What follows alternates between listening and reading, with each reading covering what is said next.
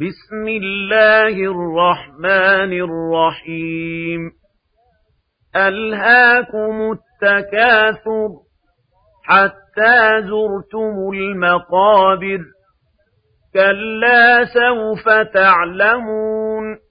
ثم كلا سوف تعلمون.